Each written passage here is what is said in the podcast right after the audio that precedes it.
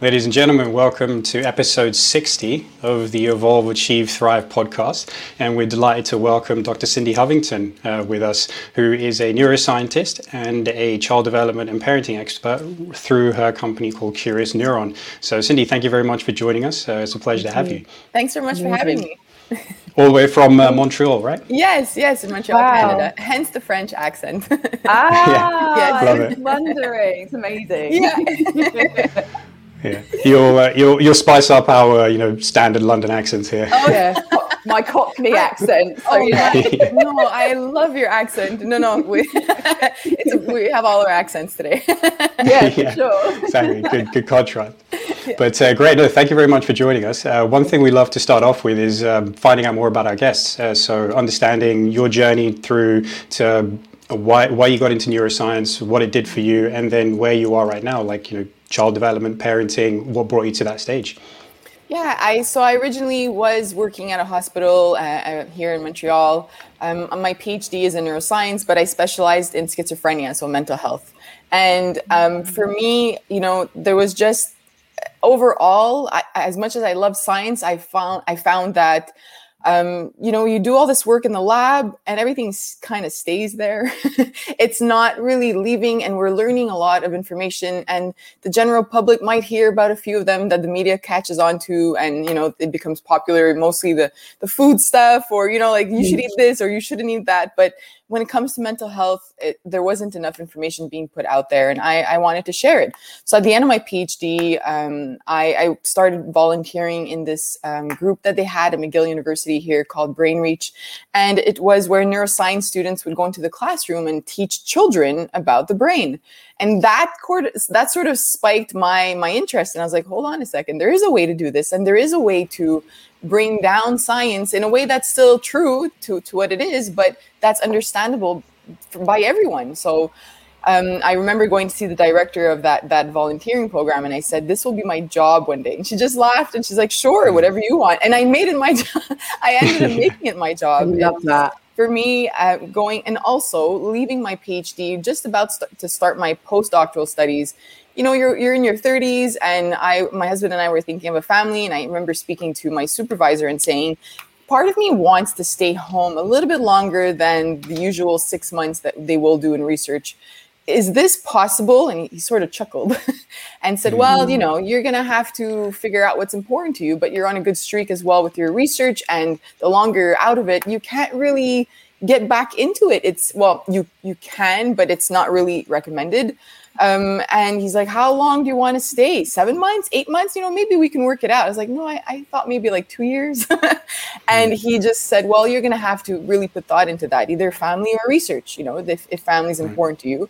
And I didn't really enjoy that moment of having to decide because I loved what I was doing. But also the idea of a family and being home with my kids really meant a lot to me too. So you know, I hmm. played it by ear and I got pregnant during my postdoctoral studies. For my postdoc, I went into education. So for me, what was interesting is all the patients we were seeing um, in the hospital who had schizophrenia were mostly young. So they were mostly teens or early 20s. And they were in school and i kept thinking what's going on in a child or an adolescent brain when they're trying to learn but they have all these cognitive deficits and these emotional issues that i'm seeing in the lab but now they're still going to school every day or they're trying to anyways. Um, so for me that led brought me to education. So every time i had a question it kind of led me to a different place in my life and then from there i got pregnant and i just stayed home i decided not to go back and it just felt right and I missed research. I wanted to. I was still reading articles, like a little, like a nerd that I am, just at night, like what's going on with you in research. And then I said, why don't I start summarizing this? Because my background in, in mental health was specifically to emotions and, and towards cognition, uh, cognitive skills. And, but now I was interested in, in how those were affecting a child and their development. So I started switching a little bit the population I was reading about. And then I realized I could share this information with parents. Why not? You know, so I, I started the blog. Um, and then within a few months of having the blog up, I um, I tagged Janet Lansbury, who's like a really popular um, child uh, the development and, and, and behavior specialist. and she she shared my article and my blog went from like 20 people a month to like thousands of people a month and wow. then i realized i had to take this seriously you know and and, and that's how curious neuron was born um, just through wow. summarizing articles. And then people joined me. They were interested in sharing it with me. And that's my mission. My mission is really to take science and bring it to parents because there's just so much science out there that is relatable and important to us and helps us know how to raise our children and how to take care of ourselves. And and so that's the interesting journey was i only spoke about child development at the beginning but then as i was following my own journey in parenting i realized that mm. i mattered. And mm. that's when i dug into the research about parent you know mindfulness and parenting and different parenting styles. So my own journey has been leading me to different questions and and different types of research. So that that's been Kirsten yeah wonderful i was going to ask you cindy so as you became a parent, did it did all your research suddenly kick in, or did did it change? Did it did it change you as a parent as well, or were you just kind of figuring it out as you were going along? Yeah, you know I mean? yeah. You know, so there were things that I knew about child development and brain development, and I applied that from the beginning. So I would say right. when my firstborn was like zero to twelve months, all that was like Cindy the neuroscientist. Like, yeah, I got this. Okay, let's go. Tummy time. Let's do this. Cognitive development. Mm. Okay, let's have her track stuff. You know, uh, minimize the environment. No screen time. So I followed what I knew as a neuroscientist. But then around one and a half, two, the mom brain kicked in, and then it's when the tantrums start, and then you're like, everything I know doesn't work. yeah. and, then and then you're saying to yourself, like, I don't understand what's going on. And then I'm like, why am I mm. mad? she's just crying. Why am I mad? Why am I so mad? And then the whole hmm. psychology part of parenting kicked in, and I was like, okay, something's going on. Like, am I doing this right? And then all the, the thoughts of like, what am I doing wrong? I thought I applied everything. Like, what's going on?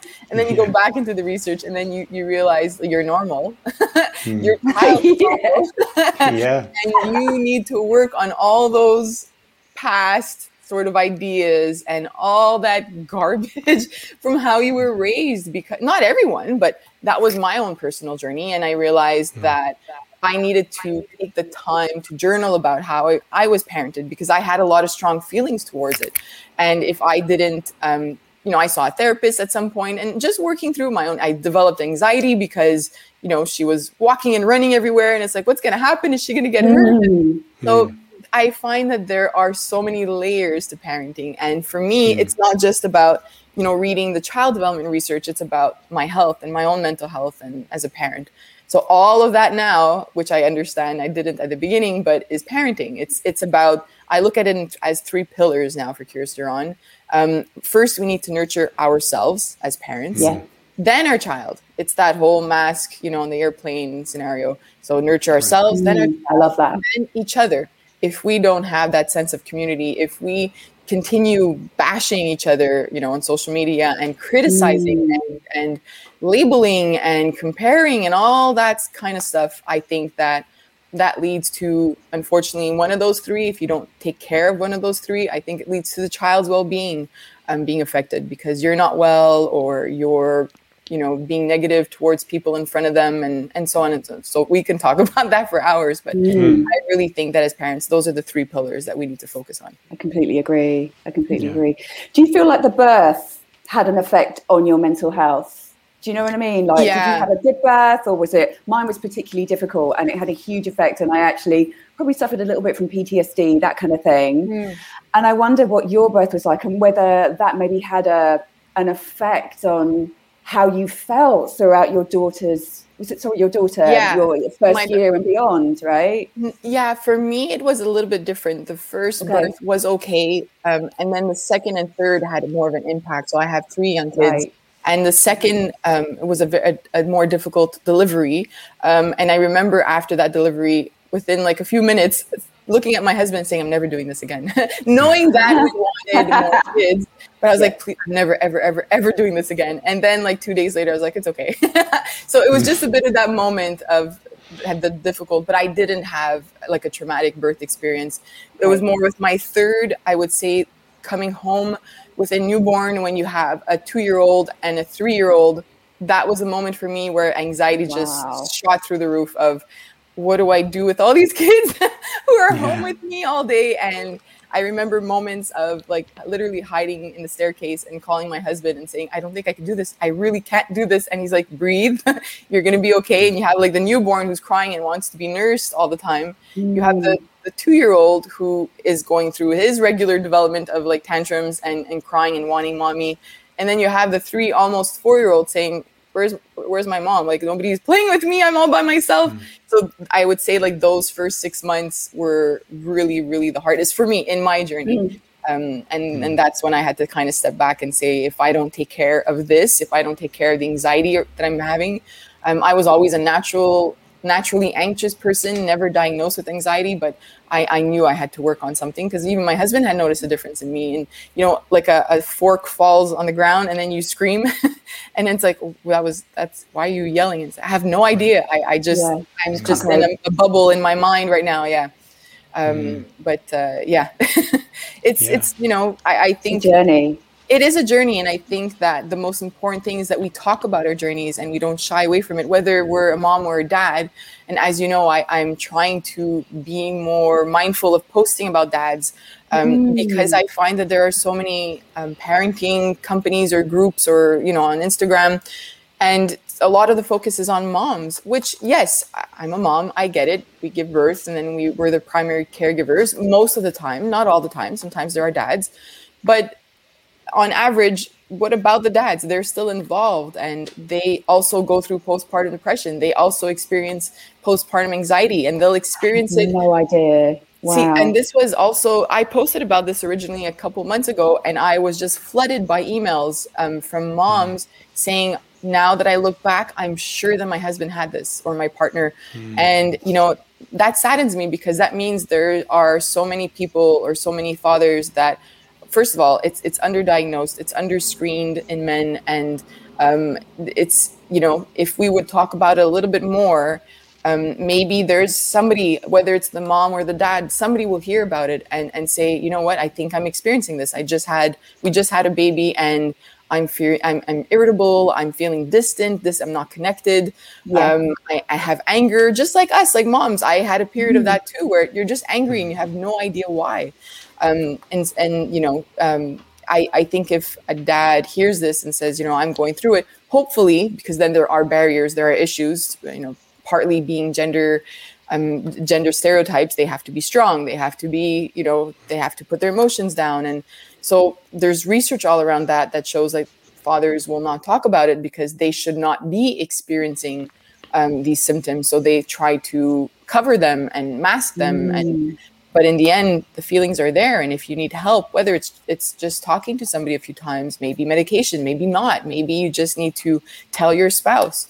Um, but it's it's a huge issue. And it needs to be spoken about a lot more yeah, for sure. I think, well, let's kind of take the curious neuron three pillars approach yeah. to this conversation then, because that was one of the things we wanted to bring up. So if we're talking about nurturing ourselves, then let's let's start there and start with this because this is one thing I wanted to bring up because as soon as you started posting about it and I started seeing these posts, I realized, yeah, no one has ever talked about this because the Never. focus an emphasis no. has right, like rightly so, the emphasis on making sure the mother is okay yeah. so that she has the environment set up around her so that she can actually start to take care of her child.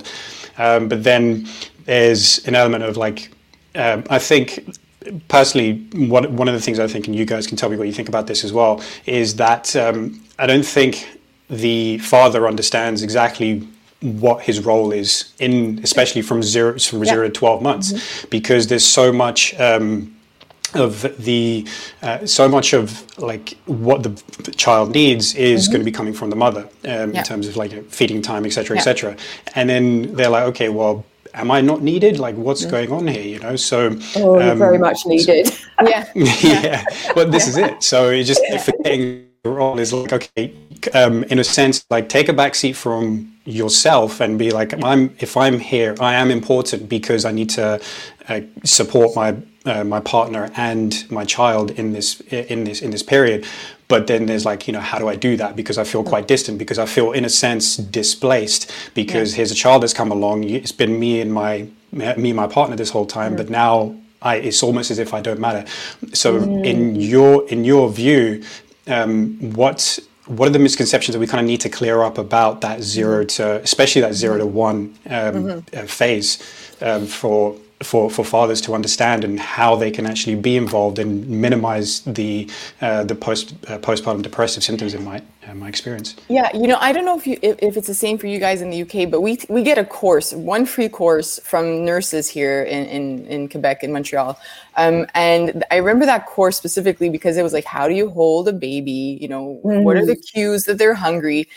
Sure, all important, but thinking back now as a, a, seasoned mom of three kids and and and you know going back into the research um, they never spoke about father a father's mental health. They never spoke about the mm. father's role. They never spoke about communication. They never spoke about how tired i'd be. I mean they said you wouldn't sleep but they you know they you don't realize that they, in those moments you're not yourself and that that's going to impact your marriage and that's going to impact you know your you, your relationship with your child. So i think if i were to give a course now thinking thinking back and if i were to create some sort of course first the first thousand days of a child's life there's so much research around this. So it's literally called the first thousand days. There's there are websites too that you could find. And that's from the moment of conception until the child's second birthday. That's a thousand days. And on average and you know, depending on when you give birth. But the oh no, wait, it's still a thousand days. Forget it. it's a thousand days from conception to second birthday. It's early. I didn't have coffee yet.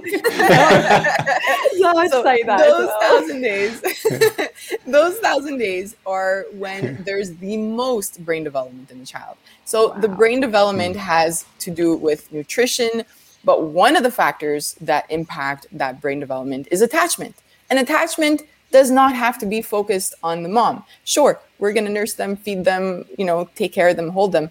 But when they're sleeping, if they have to nap on you, they can nap on the father. Skin to skin doesn't have to be just the mom. Skin to skin could be the mom and the dad. And what's interesting to me is there are these studies, and one particular study where they showed um, that a mom's brain will have increased activation after the delivery of the child. It was within the first couple months um, in the amygdala, and the amygdala is the emotions part of the brain, so processing emotions, which makes sense. There, you want there, you want to be more tuned and connected. You want to feel so. Increasing the activation of those emotions connected the mom to the baby. However, here's what's interesting they looked at um, same sex marriages, and the partner that was with the baby more had the same increase in the amygdala as mm, the mother. Now, when they looked, yeah, and then when they looked at the mom and dad, the dad had um, increased activation in social parts of the brain. So there's like a, a, a want to connect in a different way, not the same. Mm. So we could see the brain differences. However, mm. when they pulled out fathers specifically from that study that spent more time with their child and just looked at them, they noticed that they had increased activation in the amygdala. So what does this say? So I'm going to put my that was my neuroscientist hat, and now my mom hat mm. says, "Dads, hold your child." the yeah. more you hold your child, skin you are skin. literally yeah, skin to skin while they nap, whatever you want. You are literally shaping the, your brain, or you're changing the way that your brain is responding to that baby.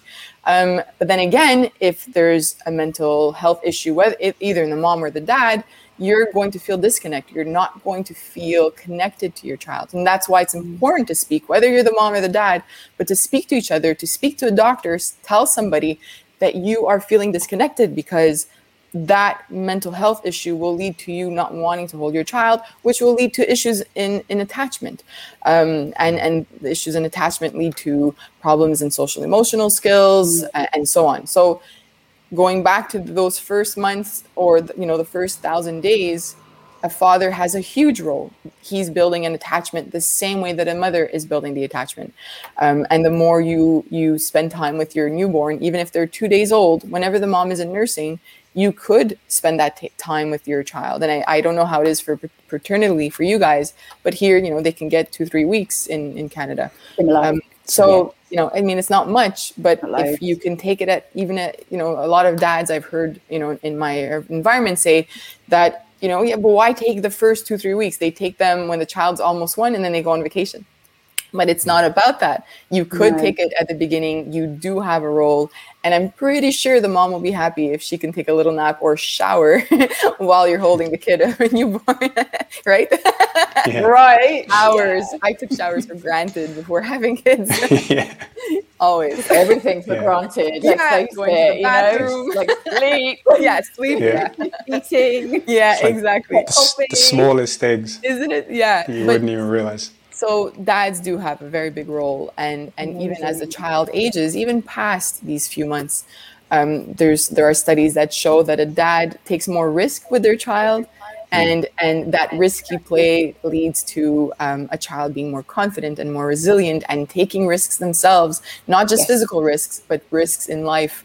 Um, and you know there's that's there's such an important role in a dad yeah, hundred percent. And then and then understanding that and then spending that time as well is that something that essentially lowers the chances of a dad feeling alienated and also de- developing those kinds of depressive uh, symptoms as well. Yeah, yeah, because the so there were three risks um, to a fa- there are a few risks, but there was a study that showed the three biggest risks. One of them is having a history of depression, which increases your risk of postpartum, um, and that's in the mom or the dad. And then the second one was um, when a spouse has postpartum depression.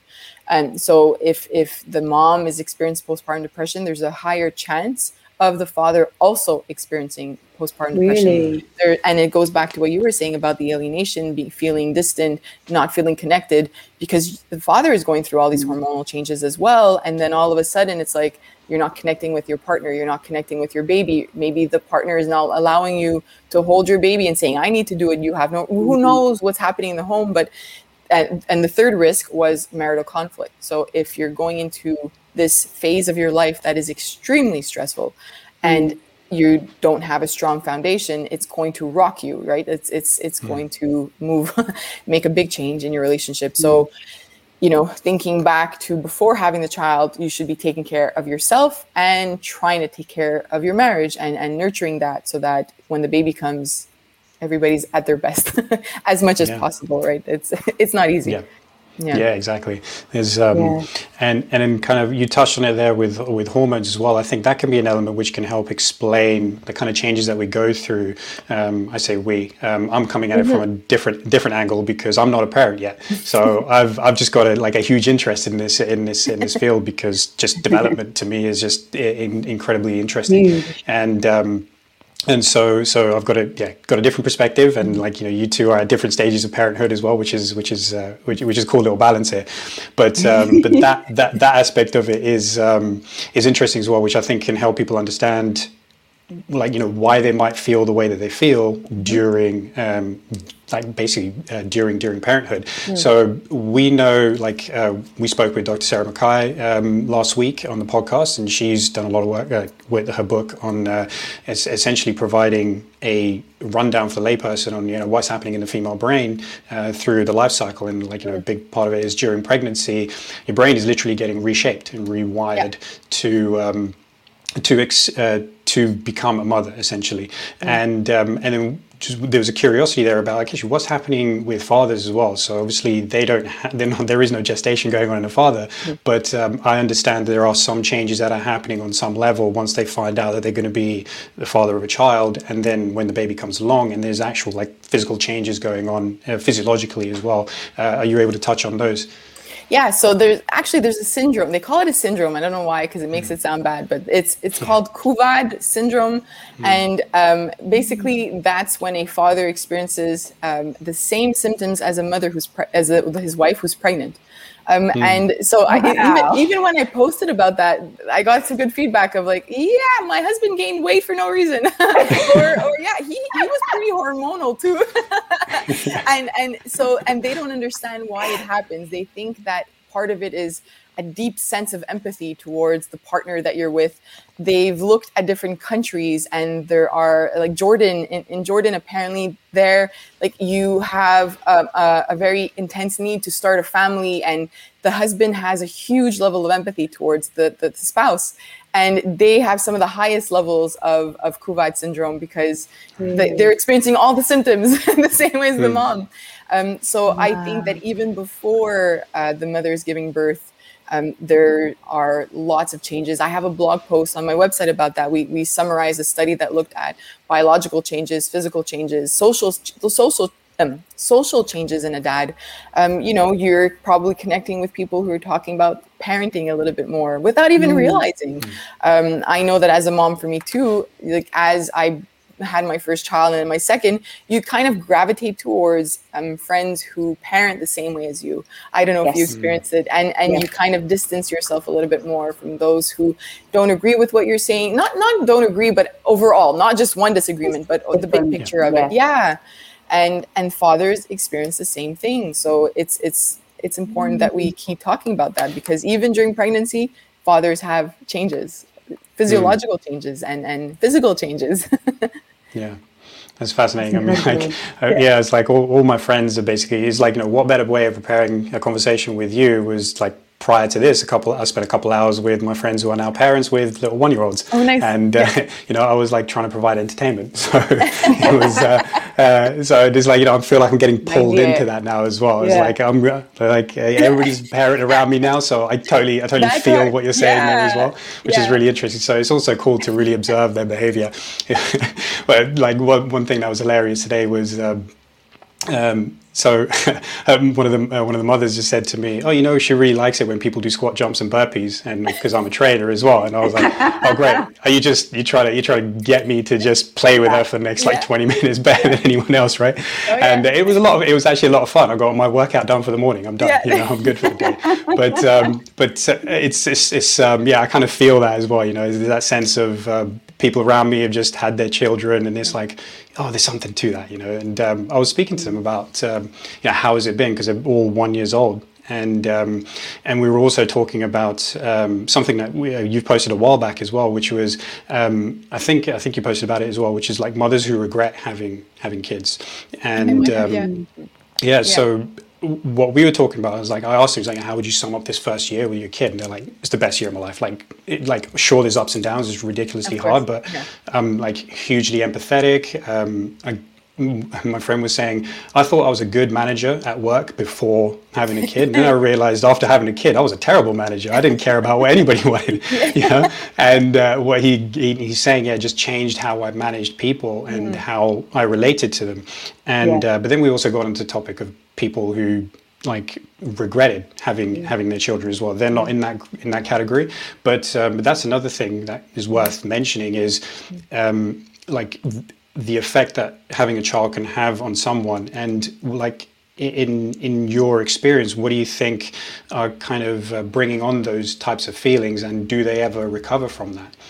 that's that's hard you know because i mm. i'm i'm lucky that i get to speak to so many parents every week i get lots of messages and dms from parents and mm. i can have these conversations and kind of see because they don't know me and they it's just like on social media they're able to open up a little bit and some have opened up on regretting to have the first child at that moment or regretting having a second or third child because they didn't feel ready and there was a pressure pressure from either a partner or pressure from the family um, sometimes mm. and I I, I, I, am, I, I sympathize you know because it's it's hard and I, I, I get that um, you know it comes back to that first pillar of ourselves and, and nurturing mm-hmm. ourselves mm. and having that communication with your partner if you're not ready a lot of it has to do with what parents have been telling me is the mental health part if mm. you already are experiencing depression or anxiety or don't feel that you're mentally prepared to have a child it's it's hard to end up having one you know or but it, it happened you it wasn't planned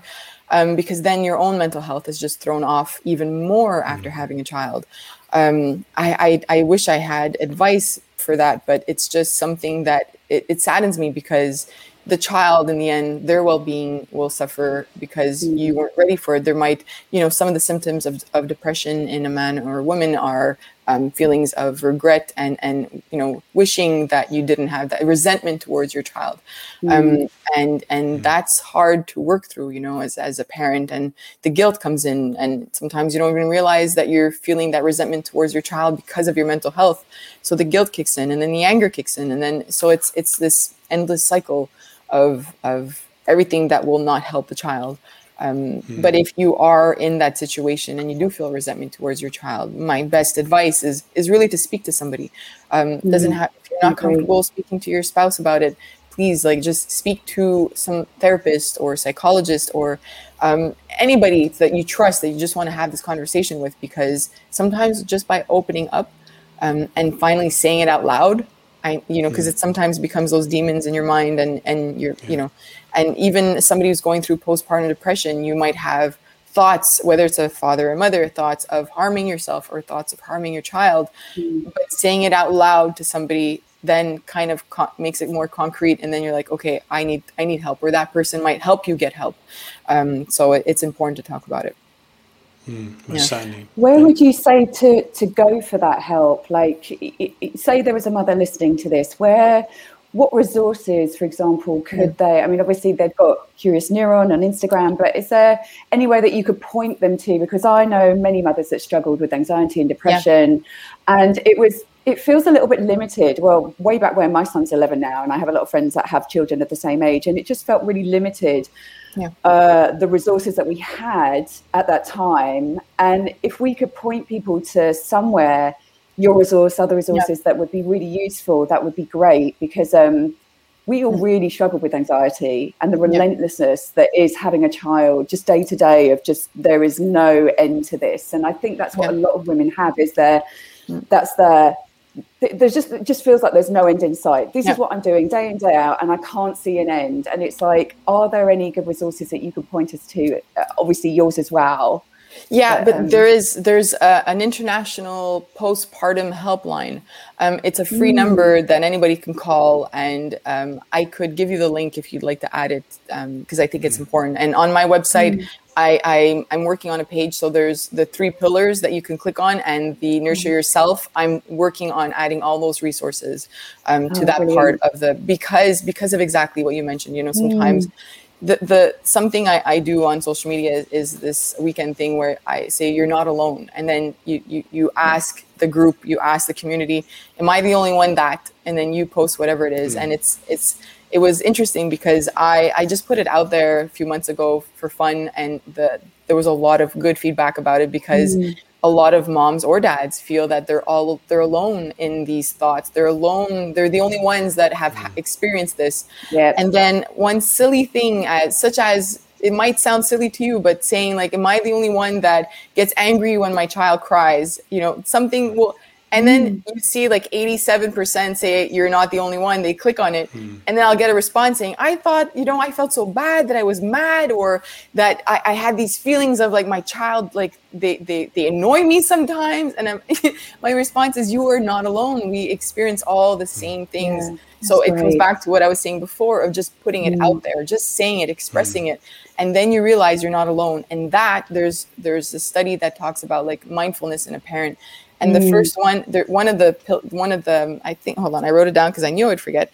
But it talks about one, two, three, yeah, five, five pillars of mindfulness, and one of them is compassion, self-compassion, mm. and compassion towards your child. So hard when you're a mother, isn't though, it? Exactly, you know? it is. And even before so having hard. kids, do we have self-compassion? And it just mm. gets worse after having mm. kids. Yeah, and that that part right. of mindfulness is part of the nurturing yourself. So if you feel that you are not yourself or there's no end to the anxiety or there's no end to the depression. Mm.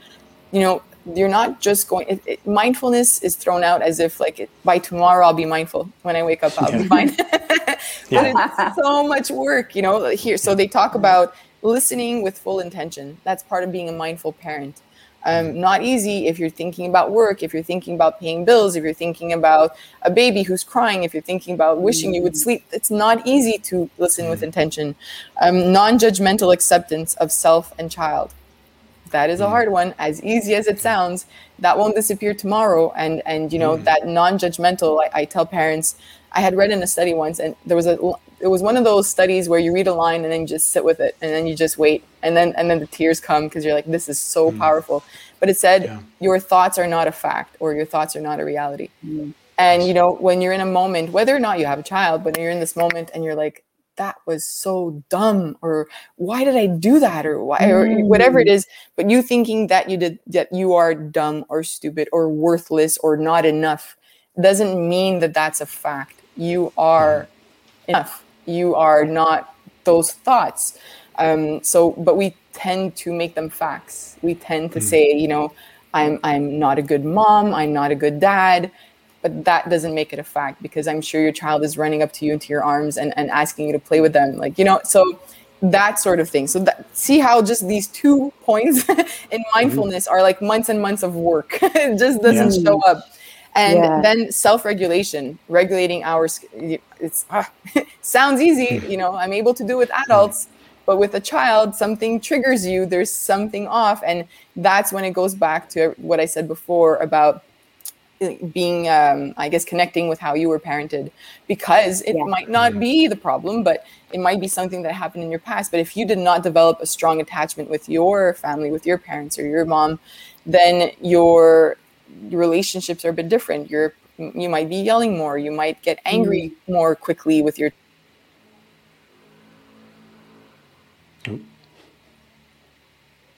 child connection to how you were parented and and some thoughts that you them so that's another part of them and then there's emotional awareness of the child that is huge and that's mm. being attuned to huge. them and emotional yeah. awareness to the child and to yourself you know when we feel an emotion we easily push it push it away like i'm i'm feeling uh, restless today or i'm feeling anxious today or I'm, I'm i'm super sad i don't know why but like let me just like let it out let me go for a run and it'll be gone. And then you come back and you're like ah oh, it's still there. Or yeah. or maybe it's gone but it's okay to sit with an emotion. But we're i or, or some were taught you know like just brush it off like walk it off. You're angry you're mad you're sad it doesn't matter just let's get back to happy and walk around let it out and that's it the emotion is gone. Mm-hmm. But we don't sit with it. We don't sit with that un- that uncomfortableness of i am really upset right now or i'm so sad. I just need to cry. And and just saying that it, it makes a huge difference. But again we're like on three or four points of mindfulness and we're looking at what a year now of work a year and a half? Yeah. it's, it's a yeah. lot of work. It's a lot of work and that's why i and then there's compassion. So I, I that's why i wish that before somebody becomes a parent that they work on these factors because then mm. you come into it strong rather than having a two year old and then all of these issues come up and you realize oh, I really need to work on myself and don't ignore yeah. it. Um, it's mm. never too late to work on yourself. It's never too late. So some parents will say, you know, I have an older child and and I didn't create an attachment with them. I was going mm. through something after I gave birth and I had either postpartum depression or I just wasn't feeling it. I, I wasn't into it. I was stressed because of whatever. My child is 10 now. Is it too late to build that attachment? My response to them is, mm. as my 37 year old self, um, I don't think I would not accept a sorry from a mom or dad. I don't think mm. that there wouldn't be that sort of melting of like mm. i just wanted you to apologize for all these years you know like the, regardless yeah. of our age so if your child is 10 and you're listening to this it's not too late start building that attachment start being attuned to them and there's a book called the power of showing up that i love because it really summarizes mm-hmm. research very well in terms of attachment and they say there they they bring it down to four S's. A child, and I, I would argue anybody, needs to feel seen, needs to feel soothed by their their caregiver, needs to feel safe, and once they feel those three, then they are secure. And Amazing. you know, back to being an adult, uh, even in a relationship, if my partner sees me, if I feel safe with them and I feel soothed by them, yeah, we've built a strong relationship. So it doesn't matter how old your child is; it's never too late. Yeah, that was absolutely. lovely. I love yeah. that. Such a it's such a good breakdown as well because, I mean, from what both of you are saying to me is just like how difficult parenting is and all the intricacies is like the best kept secret in the world until you become a parent. You just you become a parent, you start thinking to yourself, yeah, why did no one tell me this? Yeah, you know, yeah. how did that happen? Because they can't. And, you have to find yeah. out for yourself. I think. You know? Yeah, yeah, but it's, it's but it's almost yeah but it's almost like no i'm not going to say anything. I'm going to let you figure it no, out when you no, get there. Yeah. So which is which is a crazy thing. so again you know it's like this is why i'm getting myself ready for this kind of thing as well because eventually i'm going to become a parent and um, so yeah, i'm super stoked to be talking to talking to both of you about this kind of thing. But um, it is it's, that's what it feels like. And and so the the kind of kind of things you just touched on there as well goes to like one of the things that Jude wanted to talk about as well, which is like how, you know how can parents build their own confidence and uh, so that they can take themselves, take care of themselves, protect themselves, and also so that they can be there for their kids as best as possible. But I think you've basically answered that question already. You know, it's like that's that's one of the best ways of doing it is just become mindful with those five strategies in place and think about mm. those four S's. Yeah, it, it really is, and I, I think that I think you're right in the sense that we we don't tell parents this, but mm. not all parents know this part of it, right? So everything I'm telling you is something. I've pulled out of research, and that mm. goes back to my original goal with Curious Neuron. Why why aren't we told this? Why aren't there courses that prepare us for this? You know, there should be so much more, and and part of my goal is is to start working with um, you know, OBGYN clinics and and and birth birthing centers here and locally, and hopefully one day it'll it'll mm-hmm. blow up. I don't know. I hope, but there needs to be yeah. this. You need to leave the hospital with a list of of mm. taking care of yourself. It, your child's development, it it'll it'll come. You know, like there there's mm. yes, tummy time. We talk about that. Fine, toys, play, free play. We can get into that, but in the end, the parent is the one who's there with the child and, you know, when I was for Father's Day for that entire week, I posted about dads. One, interestingly enough, it was the week where my posts were shared the least.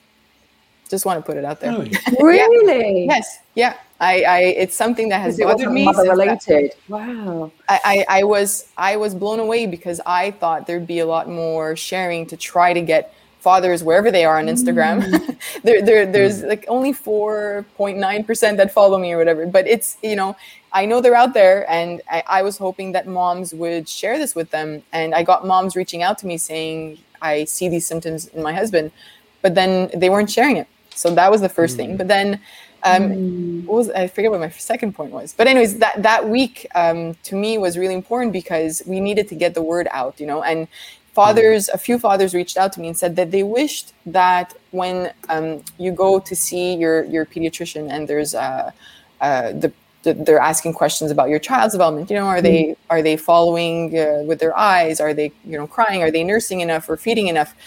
Um, sometimes some pediatricians will say will ask the mom how are you doing? And then they'll they'll go through a screening. And then the, the way the father explained this to me is like i was sitting right beside and i was able to see those symptoms in myself but nobody asked me. Um, right. you know and he's in the office. And then another father said that the the mother what they the doctor asked the mom the questions directed the questions towards the mother never even acknowledged that the father was in the office and um, wow. who was there who was also very hands-on you know coming to the appointment and, and hands-on as a father and was never asked a question about their child and was never asked like how are you doing um, so that mm. needs to change.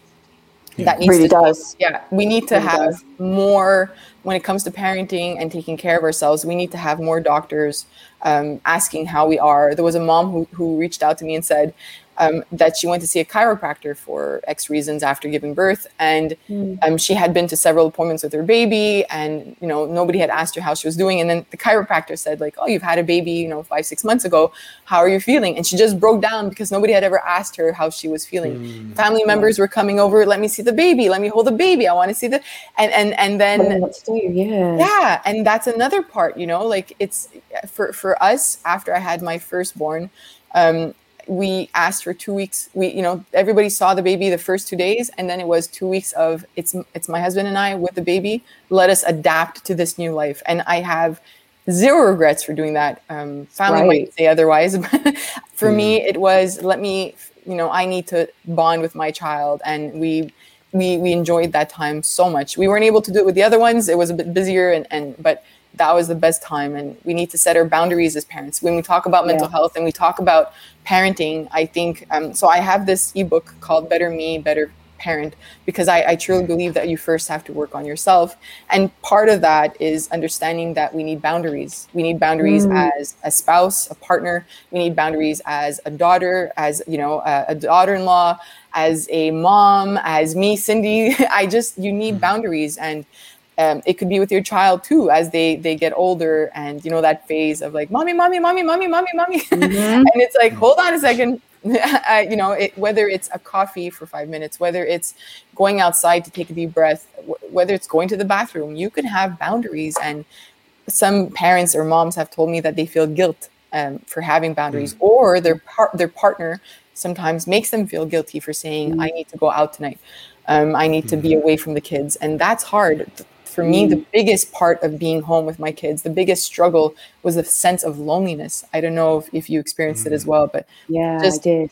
You're you're not alone yeah. in your house, but you're alone. In you are alone. You're alone. Yeah. You're so alone. Yeah. And even when I had all three kids, like you know, that there's that need to just have a conversation with an adult. There's mm. that need um, to just kind of be away from them for a few minutes to breathe, just to and mm. and sometimes we have guilt around that, especially with new parents. It's like I should be with my child, and hey, I, I did it with my firstborn. You know, I I was with her all the time, and I it's not that I regret that, but I forgot about myself along the way. I, I only now have been very verbal on, on social media mm. that this past year, I would say around just around November of, of 2020, I realized that after having my kids, I completely forgot about myself.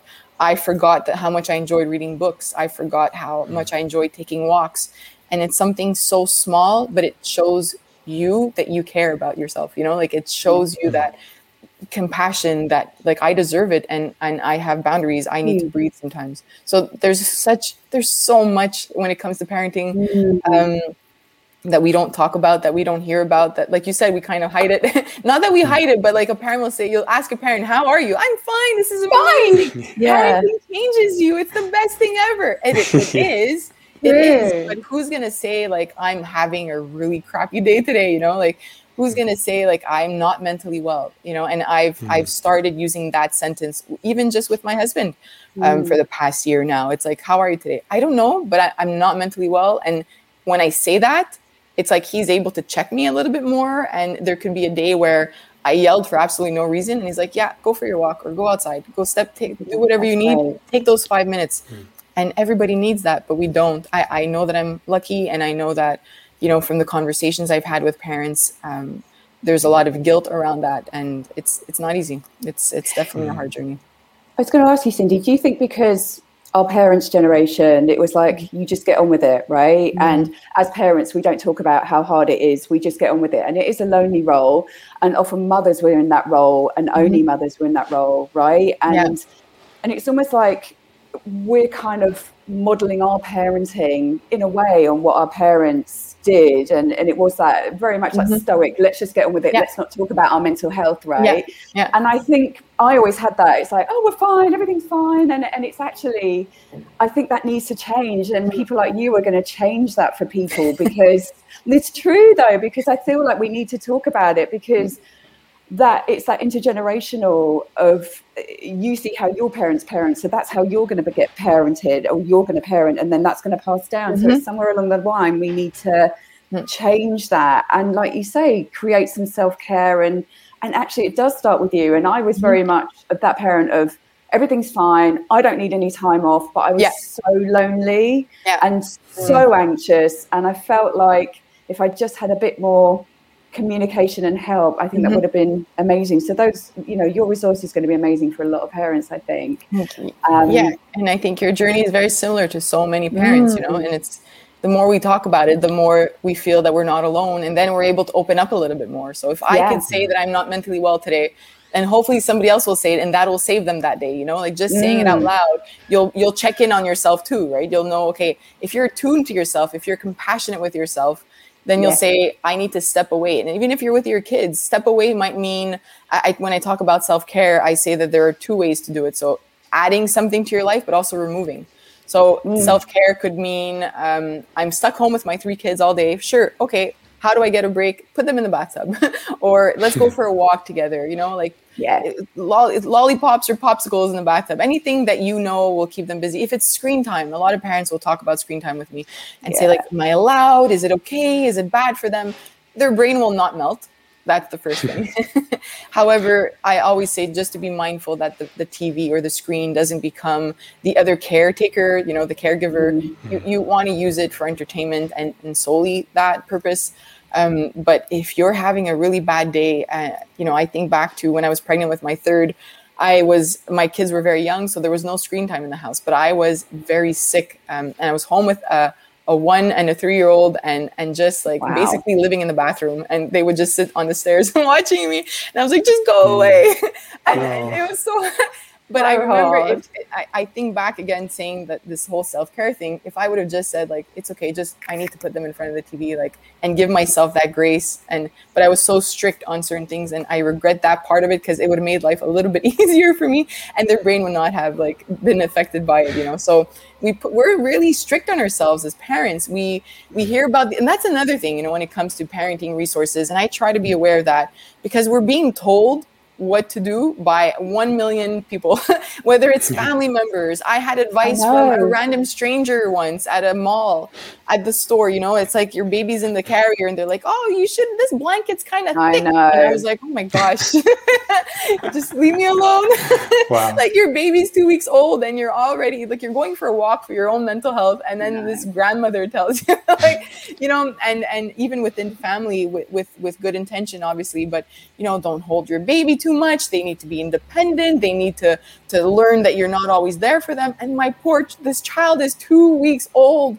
You know, let me let me bond with my mm. child. So we, we're going to get advice from every single person. And, and what yeah. I try to do is talk about what I read as a parent and not direct it as you should do this or you should do that because what works for me might not work for your family. So, you know, like parenting styles, for instance parenting styles according to research there's authoritarian which is like the kind of parent the way that i was brought up. You know i am the parent you do what i say. And yes. there's no connection there's no sensitivity there's no um, not no love. It's not that there isn't love but there isn't that sort of empathy and, and, and sensitivity towards your child.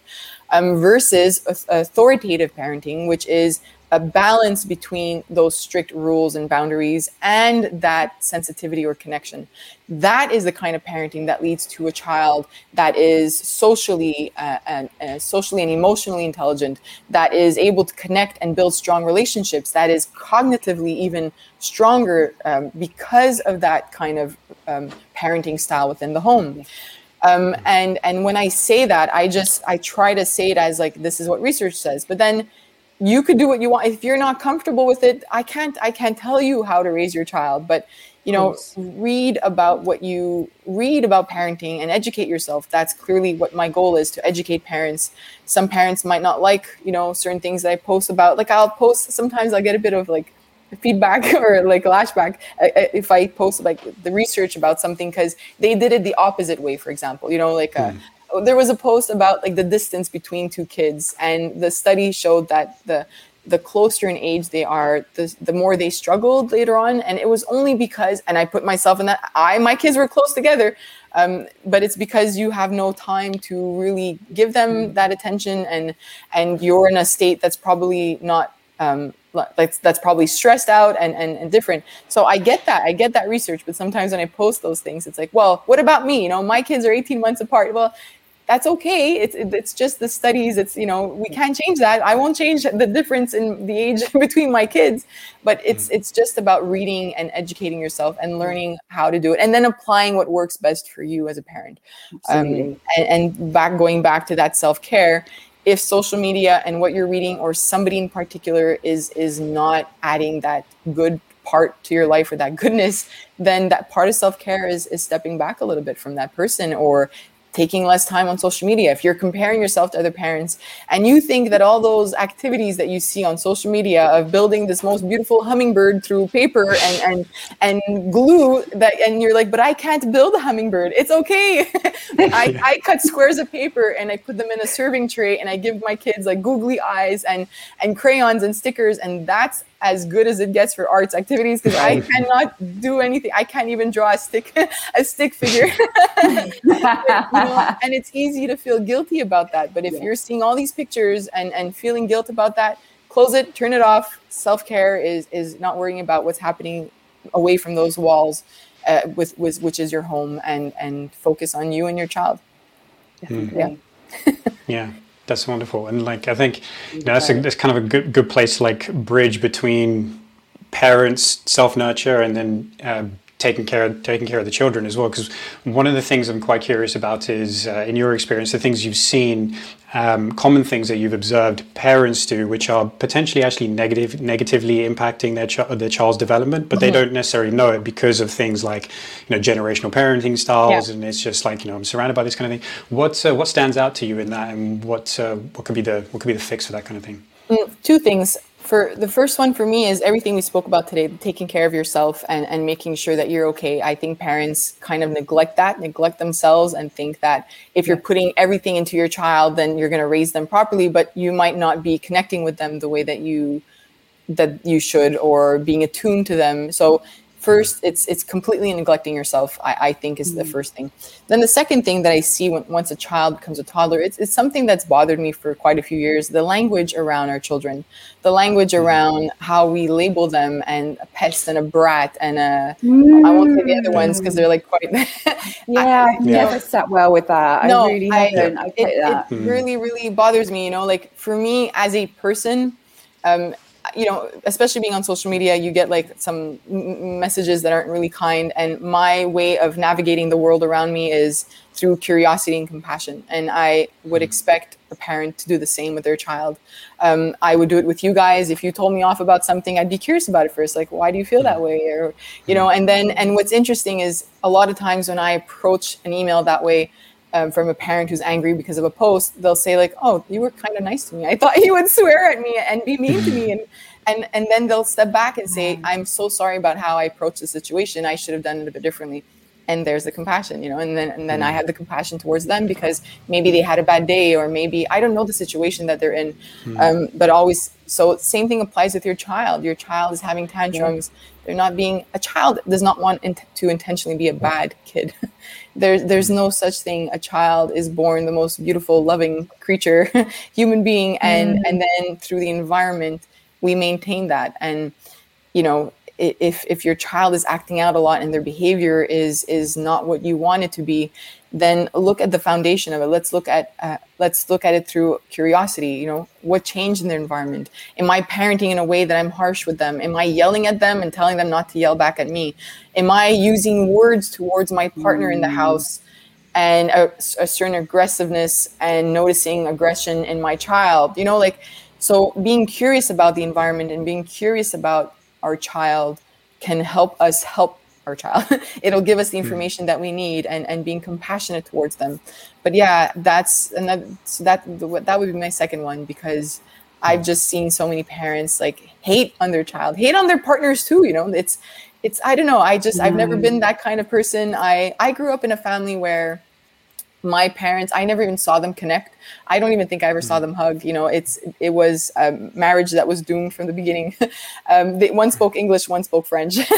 Mm. and it's it's it's um okay. you know, it, it, was a very difficult marriage and um you know I, I don't want kids to be in that sort of environment. That's why if you take care of yourself and you take care of each other you know the environment is very different for a child and the environment is everything. Sure there's dna they'll their genet their genetics, but then the environment kind of kicks in and you mm. want them to to be in a sort of loving environment and to see how to treat others with with covid a lot of parents would email me and say how will my child develop social emotional skills if they're stuck at home for so long and my response to that for children who are 5 and under mostly is you are their social emotional skills you mm. are the one as a parent um, whether you're alone in the home or you have a partner you're showing them how to speak to others you're showing them how to treat others um, and to treat yeah. them. And if you're calling them a pest and a brat all day um, what is that teaching them? Mm yeah, yeah, I just I, I really struggle with that one. Yeah, yeah, yeah, big time. It's like I actually it's like it's, it's, well. hmm. mm. it's it's great that you mentioned that as well because that's something I've been thinking about a lot recently as well. It's just just as human beings, but generally, especially to a child, because at that developmental mm. stage, there's they they're soaking everything up. So if mm. you tell them you are a brat, or you tell them you are good, or you are bad, or it, it could even be like labeling them something positive, mm. is um, is actually counter uh, counterproductive to mm-hmm. how they turn out later in life as well because um, you you're you're labeling the person. So if there's a deviation from that, it's it's the idea that something has gone wrong with them. Mm-hmm. But really, it's about pointing out behaviors mm-hmm. and trying to encourage or discourage certain kind of behaviors, so that the person and the individual, the little child, the tiny human being, mm-hmm. starts to grow into the respective, uh, like more respectable behaviors, as opposed to um, and kind of being um, encouraged for that rather than um, labeled for it, and it sounds like it gets nitpicky, but it's I think it's really not. I think it's uh, from from my experience is just my experience is just from just dealing, dealing with people yeah, uh, in yeah. general. Is like mm. if you're saying somebody is a certain way, and then just you know personally as well. Like when I was a child, I grew up, and um, like the teachers would tell my parents, for example, is like he's smart but he needs to work he doesn't like doesn't work but i kept hearing yeah. smart right mm. and then you hear smart so i've really tried hard to not buy into that because it was drilled into me as mm-hmm. a child and he's mm-hmm. like no i'm not smart i'm somebody who's just what you're saying i'm curious mm-hmm. and that curiosity breeds learning and that learning mm-hmm. breeds knowledge and that knowledge breeds more and more and more mm-hmm. but i have to remind myself of that because um, for like you know i still work with it on a day-to-day basis which is if i'm getting challenged on something that i might know or don't know it's it, there's a moment where it just feels very defensive. Mm. Like I feel very defensive. Mm. But actually, then because I'm so in tune with that now, I can go, oh, I get what's going on. And then I yeah. become a lot more curious with that. Mm. So the fact that I had that labeling as a child mm-hmm. has it's impacted me 20, 30 years later. Mm-hmm. So um, mm-hmm. I feel like and then it can get even worse than that because everybody's like, you, you get told you're a smart kid. What's wrong yeah. with that? It's like, well, actually, no. there's there's lots wrong with that, and people like uh, mm. Carol Dweck have pointed that out mm-hmm. with their work with mindset. mindset. Yeah, and um, and yeah, mm. so I think um, I think that whole labeling aspect is uh, is, is a big one.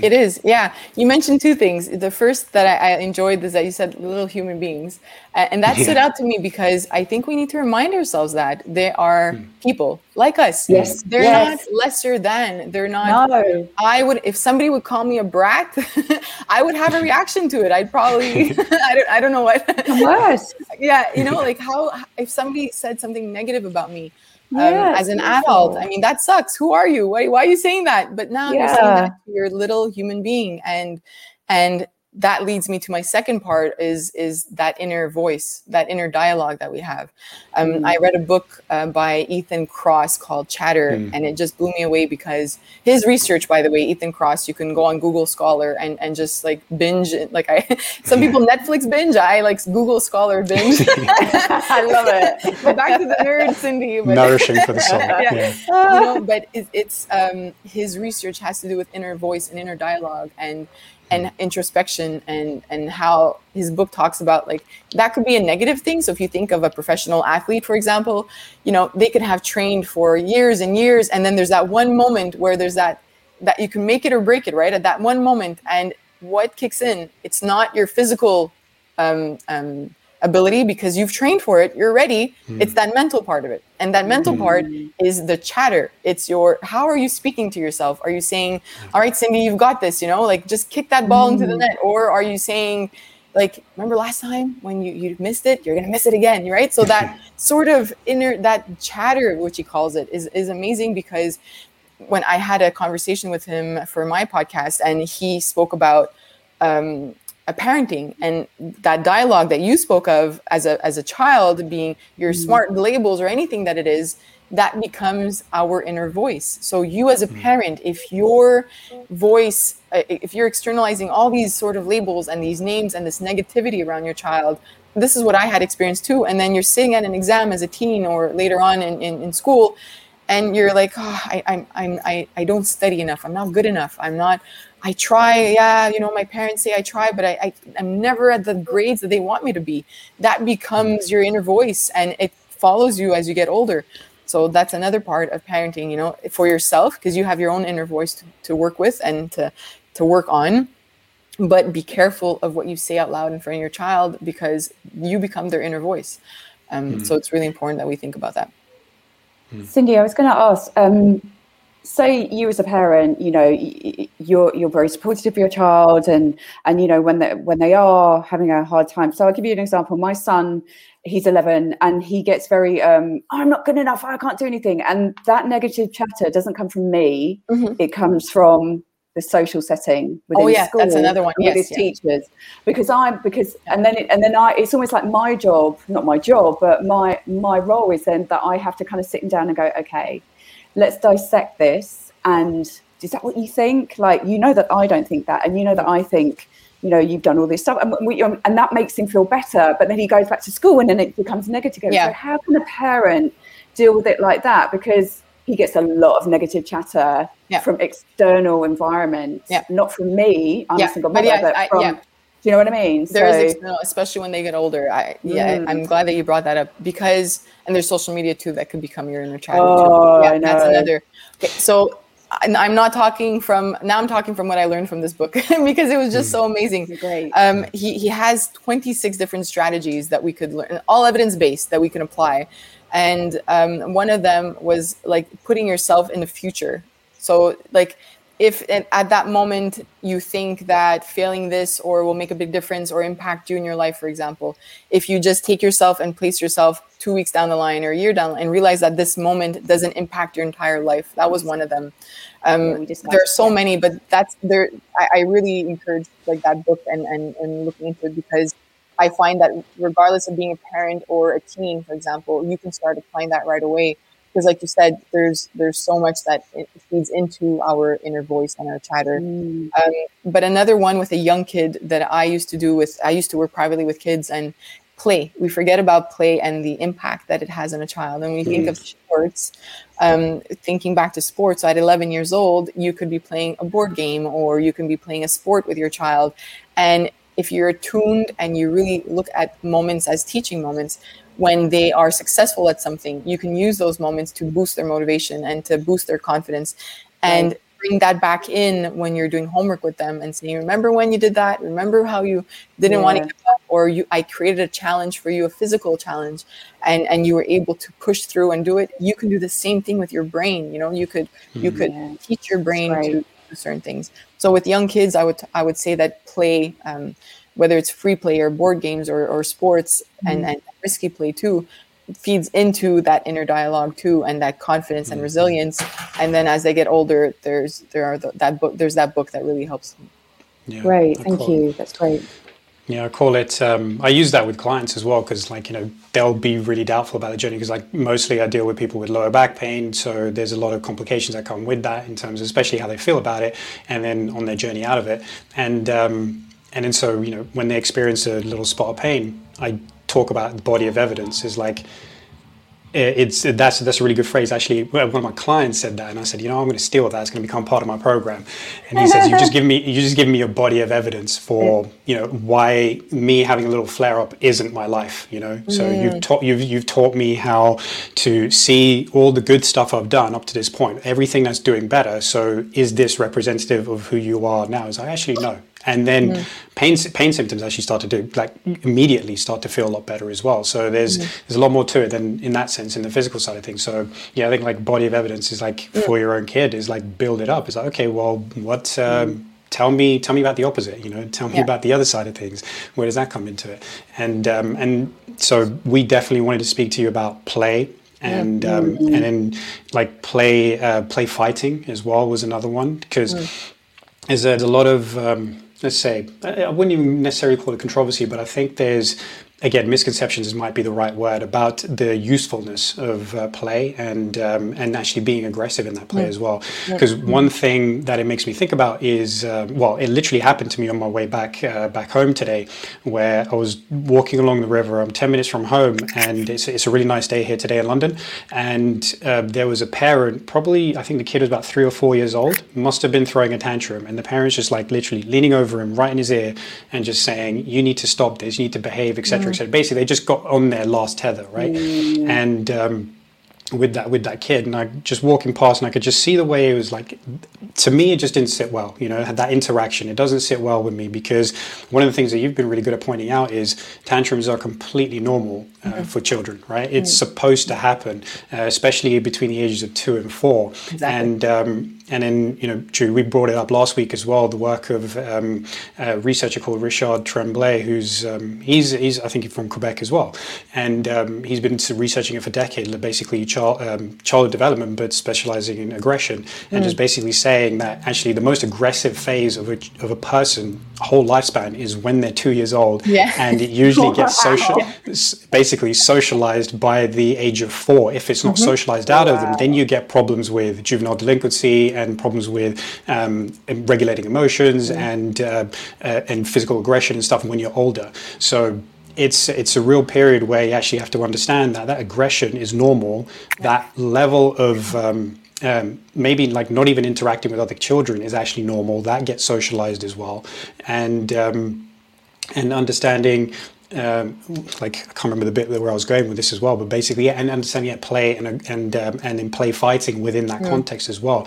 Like what what can you what can you tell us about the uh, essentially the role that playing and play and even play fighting has in terms of a child's not just motor development but social development as well? Because especially in this era of you know a pandemic era where people are wondering is like actually so how do i be social with my kids how do i train them to be social in this mm-hmm. environment um, so yeah, you know, yeah whatever your thoughts would be on that play is one of my favorite topics because i think mm. we underestimate the power of play and we underestimate how much development occurs because of play in our child's life yes. um, play has greatly decreased in, in the amount of play that children have in their, their lives um, i think from the 70s um, obviously screen time had an impact on that but just in general, I think parents and as a society, we tend to place a lot more emphasis now on academic skills and, and yes. making sure that our kids know how to read and how to write and know their colors and know their numbers. And when, as a neuroscientist, you know, parents will often come up to me to say, to ask me, you know, how do I make sure my child is smart?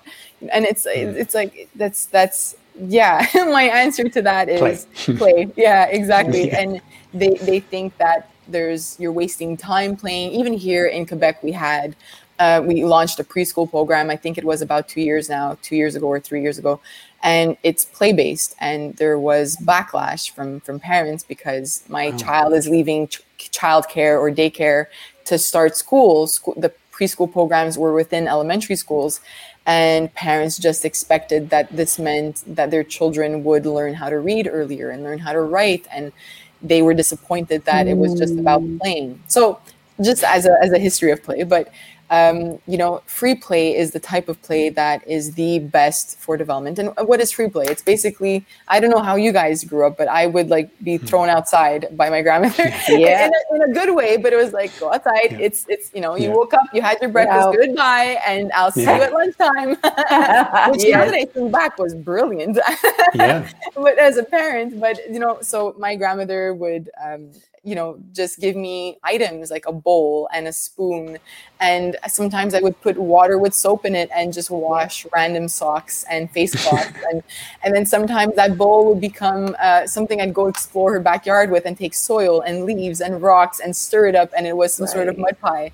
Um, yes. And I, I, I have such fond memories of that. And I, I think back to my kids now and the the the play that they have and i try to mimic that as much as possible. So when parents ask me you know uh, I, I saw these really good activities that are teaching kids how to read early and write and my my my response to that is just go in your kitchen get a bowl get a spoon get a whisk uh, get anything that you have that you don't use anymore that's plastic because they'll break it probably but um, but then then either go outside or inside or give them rice yeah. in their bowl and give yeah. them an ice cube tray something random um, mm-hmm. for babies it doesn't matter if your child is eight months old or your child is three years old i give them the same objects bowl and a spoon mm-hmm. you know and it's not that they only play yeah. with that but there's so much power in that and and what happens is that imaginative player or that pretend play starts to develop around the age of 18 months um, mm-hmm. so if we look at that those years you know what if we're giving our children um, things that they have to press buttons for uh, that make certain sounds and mm-hmm. sing certain songs it's not that there's something completely wrong with that but where are we giving them opportunities to create their own world are we giving them opportunities for them to lead play and to tell us what they want to do and what's in their mind and and mm. are we putting a little baby doll or mm. some sort of stuffed animal are we you know that's what i do with my kids uh, i minimize the area as much as i can and obviously some there's some days where they want to play with every toy and we put it all there and it's a disaster yeah. but besides that on average I compare it to like going to a restaurant and you have a menu and you're so excited to go to that restaurant, you're hungry and you're you're really feeling it that night and then you open the menu and they have 10,000 items, 10 hmm. 10,000 different things you could choose from yeah. and you're like, well, hold on. Do I want Mexican? Do I want Italian? You also have Greek. Like, I don't know. Like, what do I want? I was hungry and now I'm not hungry anymore. So it's, it's I, I, I oh, apply that to, to, toys in a child's environment. It's like, sure, put all the balls and the and the trucks and the figurines and the Legos and you have everything and they might want to play because intrinsically that's what they do. And then you put them in this mm. environment with everything and it's like, hmm, I'm just gonna dump the bins and I'm not gonna play with it because mm. I don't know what I want to play with anymore. So we need to approach it from a minimalist perspective, you know, and mm. put a, a, baby doll, uh, maybe a little bowl and a spoon, and and they're gonna pretend they're feeding it, or put a couple animal figurines, you know, from the farm, and and put little ice cube trays and um, maybe a little bit of rice and they're going to pretend they're feeding it or what, what they decide what they want to do with it you know or um, one little stethoscope and, and and a doll or some animals and they're a veterinarian or they're a doctor they'll figure it out um, mm-hmm. but having the right items in their environment and, and not too much will will go towards that kind of play that free play that lets them lead and there are four categories of free play there's um, object play and I think parents underestimate a baby who's just mouthing something and looking at it, and they're like, they're not mm. doing what they should be doing with that object. Mm. And my response to that is, it is. It's free play. They're they're seeing what does it feel like, what does it taste like. Babies um, learn through their senses. So they're going to squeeze it, they're going to throw it, they're going to roll it, they're going to bounce it, they're going to throw it at your walls that you just painted, or mm. but that's how they're discovering the toy, and that's how they're literally learning, and their brain is registering all of that and saying, "Oh, this is a ball, and it rolls." Okay, let me see. Oh, there's something round at the end of the on the floor there in the living room. Let me go get that, and they take yeah. it and they throw it. It rolls the same way that the other ball rolled, and then all those neuronal connections are happening. Um, so it's that kind of play at a young age that kind of builds up into like their cognitive development, their social emotional skills. Um, so talking about those four aspects of free play. So there's object play, then there's pretend play or social play, and you can do that on your own or with somebody else. There's mm-hmm. outdoor play, just being outside and playing with sticks and rocks and whatever you find, leaves. Um, and then the fourth one is going back to what you t- you spoke about, which is the the risky play, the the physical play uh, just having um, a, a, pillow fight with your young child. You know, obviously, obviously not throwing them across the room, but but being you're, you're showing them that there's a good risk to um, kind of like pushing each other a little bit and being careful, obviously, as much as you can with young kids. And I'm saying, you know what? No, hold on. I'm saying that because I get backlash when I talk about risky play. So that was my brain protecting myself so let me let me go back and say no, have fun. Mm. you yes. and and it's you know that that was my subconscious coming out because I, I when I do get backlash um, when I talk about risky play or I show a picture of a child, uh, you know, walking up a banister, climbing it, uh, because they say you know like I don't want my child in the hospital, and you're you're you're pushing that kind of play that could mm. end up in injury. Mm. So yes, I am I am pushing risky play, but it's because there's so much to be learned in risky play and and yeah. so my my advice, so that's the neuroscientist hat. Now I'm going to put on my mom hat. I hate yeah. risky play. I hate it. I hate it. yeah, no, I feel that. I'm, I'm naturally anxious. I, I don't like it. I, I turn my head when they do certain things, and my husband up, throws them up in the sky. But they need it so badly. They so yeah. I have to work on myself to allow them to do hmm. the risky play because I know that through development, they're going to learn how to push their boundaries. They're going to learn uh, even play fighting between each other. My my son, my middle child just turned four, and my daughter's about to turn six, and they started play fighting, and it's kind of funny because they're so tiny and they're just like ah pushing each other and laughing. And and I have to step back. Sometimes they're on the couch, and I'm like, somebody will fall off that couch and and is gonna smash their no. head on the floor but I try to put like little pillows on the floor or a blanket. Um, but I, I try so hard to let them do it because what's happening through that play fighting? They are learning negotiation skills. right? Like, stop putting your finger up my nose. Okay, but can I put it in your ear? Whatever it is, um, they yeah. are they are learning boundaries, like b- body boundaries. You know, if if don't I don't like it when you push me this way, or don't don't touch me there, and they're gonna vo- verbalize that. Um, they're learning to build. Uh, they're learning social emotional skills last time when I smacked you across the face, you didn't like it and you cried. This time I won't do that, but I might give you a, a, push, you know, like, or I might take your foot and try to put it in your ear, or whatever they do. I don't know. They're able to, to bend certain ways, but you know, they're they're learning a lot in that moment. And I, as long as they're being respectful, th- there are boundaries. So you know, you guys could play fight, but if somebody says stop or don't do that, you know, you stop. And we have like a, a, a safe word just because mm. sometimes you're giggling and you don't know, but because sometimes mm. one's laughing and then I'm not, sh- the, the safe word is for me. Again, going mm. back to my anxiety, but you know, because sometimes they're tickling each other and i'm not sure if if it's a giggle that's like you're in pain or a giggle that you want them to stop. So if you say like banana like everything stops. But so just to say you know that that sort of kind of the rough and tumble play that's part of development. It's part of play and it's a kind of play that leads to cognitive skills and and social emotional skills. And as they get older um, i had a parent who told me that their children will start that kind of play but then it always ends up being somebody crying somebody's mm. upset and and my response to that is then you know which which skills you need to work on with your children if mm. you know mm. figure it out journal about it and and observe and if one child is not listening to the other person's boundaries is not listening to them saying stop i don't like this then they need to learn to respect that part of another person because one day they'll be out in school or, or you won't be there in front of them. And mm-hmm. so they might be play fighting with a friend uh, a little boy or a little girl or whoever it is and they might not listen to their body boundaries. They might not listen to what makes them yeah. safe and feel comfortable. So do it in your home when you can because then they'll be away from you and you won't have a say. And that's another reason why it's important.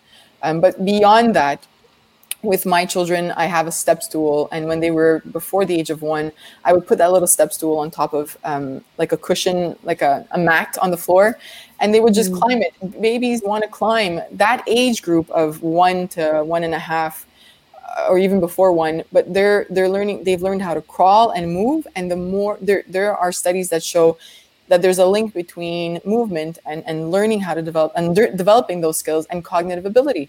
Because what happens when I'm crawling around? Well, now I'm not stuck in that same corner of the living room. I came mm. to see you in the kitchen and wait a second, I've never been in the kitchen. What is this? Cupboards, a fridge?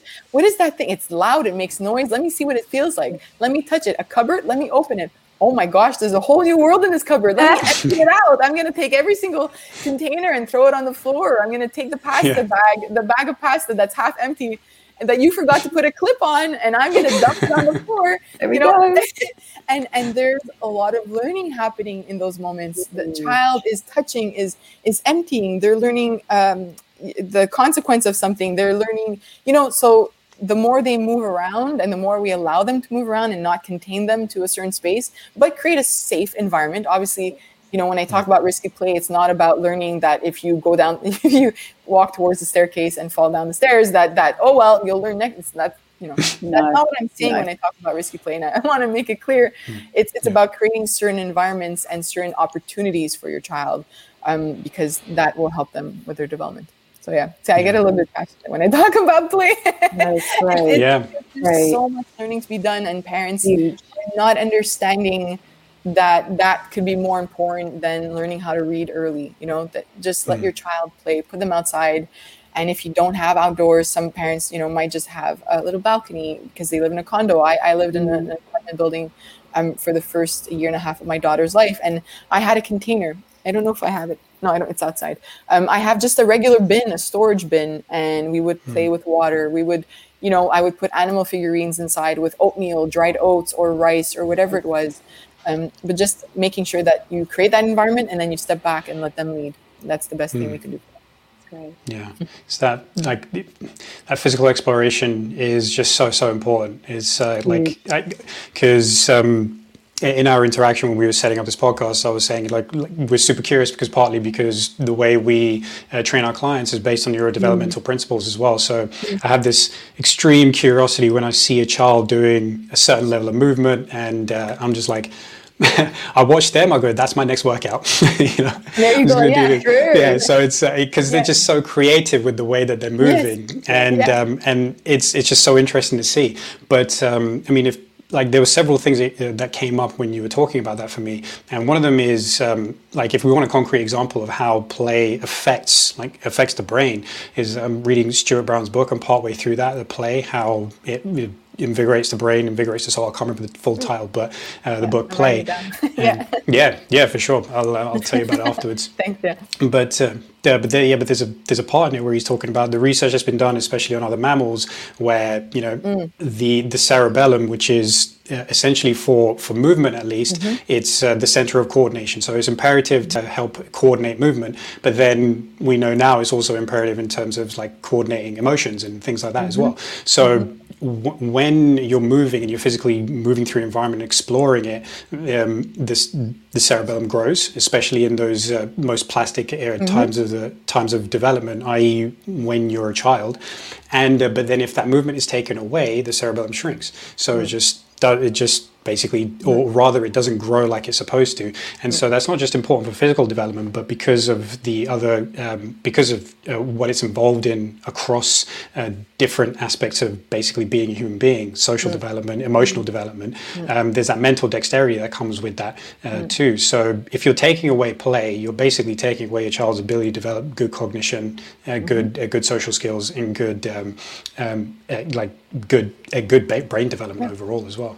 And then I think like the other thing that made me think of was um, the role that fathers have to play here as mm. well, because mm-hmm. I think uh, on average this is a natural inclination, yeah. and I've seen it as well in, with people where the mother is definitely like, I don't want yeah. you to do any risky play, but the dads yeah. are like, Hey, I'm just gonna grab them and throw them around, and like exactly. I'm gonna let them have a little fist fight because you know I'm here to make sure everything's okay, and. Um, and that's uh, and that's so valuable. So there has to be like that cooperation between um, uh, the both parents to understand that okay i don't like this so much so i'm going to let you deal with this part mm-hmm, you know mm-hmm. and just kind of be okay with letting it happen yeah. and um, so yeah again just there's there's there's there's the other way that the you know the father is uh, is imperative you know exactly. he doesn't have to feel alienated it's like you have a role to play especially further down the line through the development and yeah. then um, and then the other thing is is like um, so for like Jude and I we both do wrestling and jiu-jitsu and oh, cool. uh, doing it as doing it as an adult is just one of those things where it's helped me confront a lot of things about myself so i really love doing it for that. And also like it's there's, there's good personal development in there as well. And my um, one of my friends likes to call it like you know jiu-jitsu is like uh, the perfect like um, the, the, the most obvious training ground for learning life lessons. And it's mm. basically it's, it's adult physical rough and mm. tumble right? But uh, but yeah. yeah exactly. It's like you know we just throw each other around. I just say to like jude. I'm like come at me. I want you to get, get, me, you know. But this um, I should be doing this. yeah, exactly. For sure, I would highly, yeah. completely. Honestly, it's um, I would yeah. As a, as a parent as well, yeah. you'll start to really then understand the value of rough and tumble play as a for, for children too. The other aspect I look at it is is um, you mentioned it as well, but it's rules of engagement is what I call it. It's like you really learn about rules of engagement with um, with other people, and it's not just in that physical realm, but it's also gets taken into you know as an adult, like learning how to negotiate is what you were saying. Mm-hmm. And um, but the other thing which I think is key, and uh, people overlook it because. Um, it seems like a you know it, it, seems like a touchy subject, but I think it's comfort with, with violence. I think that's an important thing because it's it's it's one thing to like it's one thing to kind of uh, you know we just kind of gets beaten out of children like early on it's like you know using a violent phrase mm-hmm. to talk about getting mm-hmm. comfortable with violence yeah. but um, it gets it gets pushed out of them and um, mm-hmm. and so there is that lack of connection with the part of themselves which is actually um, is actually necessary for future development as well. It's like integrating the sides of you which you know, like uh, you know, could be violent, with learning how to essentially the parts of you which know how to control that because when you have that i think there's there's a certain level of confidence that comes with that that mm-hmm. not really able to be developed in in any, in any other ways uh, not that i've at least experienced and so i think that's an important aspect of it as well because it might happen at some stage you know it's yep. like we're we're human beings we're going to f- face aggression at some level at some mm-hmm. point. And so knowing that we're okay under those circumstances especially through practice of martial arts mm-hmm. um, is i think is is huge and it's a great and it's uh, it's a great thing to introduce at a young age if uh, if if um, if hopefully your kid's receptive to that. Mm-hmm. No, I agree with you. And you know, there's there's a it's it comes back to boundaries too. You can have play fights and, and create those mm. boundaries. And there's a there's that line right between being slapped in the face and being slapped in the face. yeah. there's a difference, you know. So if they're they're playing and it's like a gentle push and there's mm-hmm. you know but then if there there's anger that and, and it comes back to also emotion regulation so if one child did something to the other and now all of a sudden i'm angry that that push or shove or slap would be very different than before when i wasn't angry. Um, yeah. and that falls into emotion regulation skills like can i back out of the situation right now? And right even going back to the parent that said it always ended up in a fight but can i back away and say like i didn't like that or you you upset me right now i need to walk away because i'm angry. There that's part of not only emotion regulation but um, executive function skills, being able to control yourself and to say like, this isn't right, or I didn't like that, or mm. or do you just get upset and then push and hurt the you you fall into wanting to hurt that child? So everything that you're saying, it applies to very young children who are play fighting because there might be a point where it becomes aggressive, and then it's you as a parent. It's it's our role to say, okay, this isn't working out very well what's happening you know is it the emotion regulation mm. part is it mm. um it, it or you know w- what's going on at that moment and wh- where's the teaching moment it's not just about discipline mm. uh, yes. discipline is teaching so where is that moment that i need to discipline them and, and show them what's right and wrong um, and if we don't have those opportunities then again there'll be teens somewhere else and some sort of situation might happen and we didn't build those skills before so we, we yeah. need to work on that yeah 100% yeah. yeah. Yeah, Jude, there's like there's one thing that you were wondering about, which was um, kids in the pandemic era, and you're mm, noticing, yes. yeah. at least anecdotally, the regression that is yeah. that is going yeah. on. Yeah. Um, so I was going to ask you, Cindy. So I've my son's school age. Um, I've heard of a lot of parents uh, telling me that their children have been really struggling with things like OCD, anxiety, yeah. potentially pushing into depression, yeah. and um, maybe in older children actually going into things like anorexia, um, yeah. just things like that, it's, or just kind of maintaining control within a situation that they can't control. And I think the schools, even though at first it was like wash your hands, wash your hands, it's almost like that's pushed certainly a few children that I know into OCD tendencies. And I just wondered if you can give some advice on how we can help them recover because I feel like we're not out of it yet in terms of the pandemic and and I feel like our children are still struggling, especially mm. school age children for sure. I think yes, when they're below five, it's it's probably okay because they're within that environment anyway. The family environment is, is everything. But as they go into school and I think it's just pushed a lot of children into huge not huge mental health, but mental health territory. And I just wondered if if you had any advice that yeah, yeah. how to help them.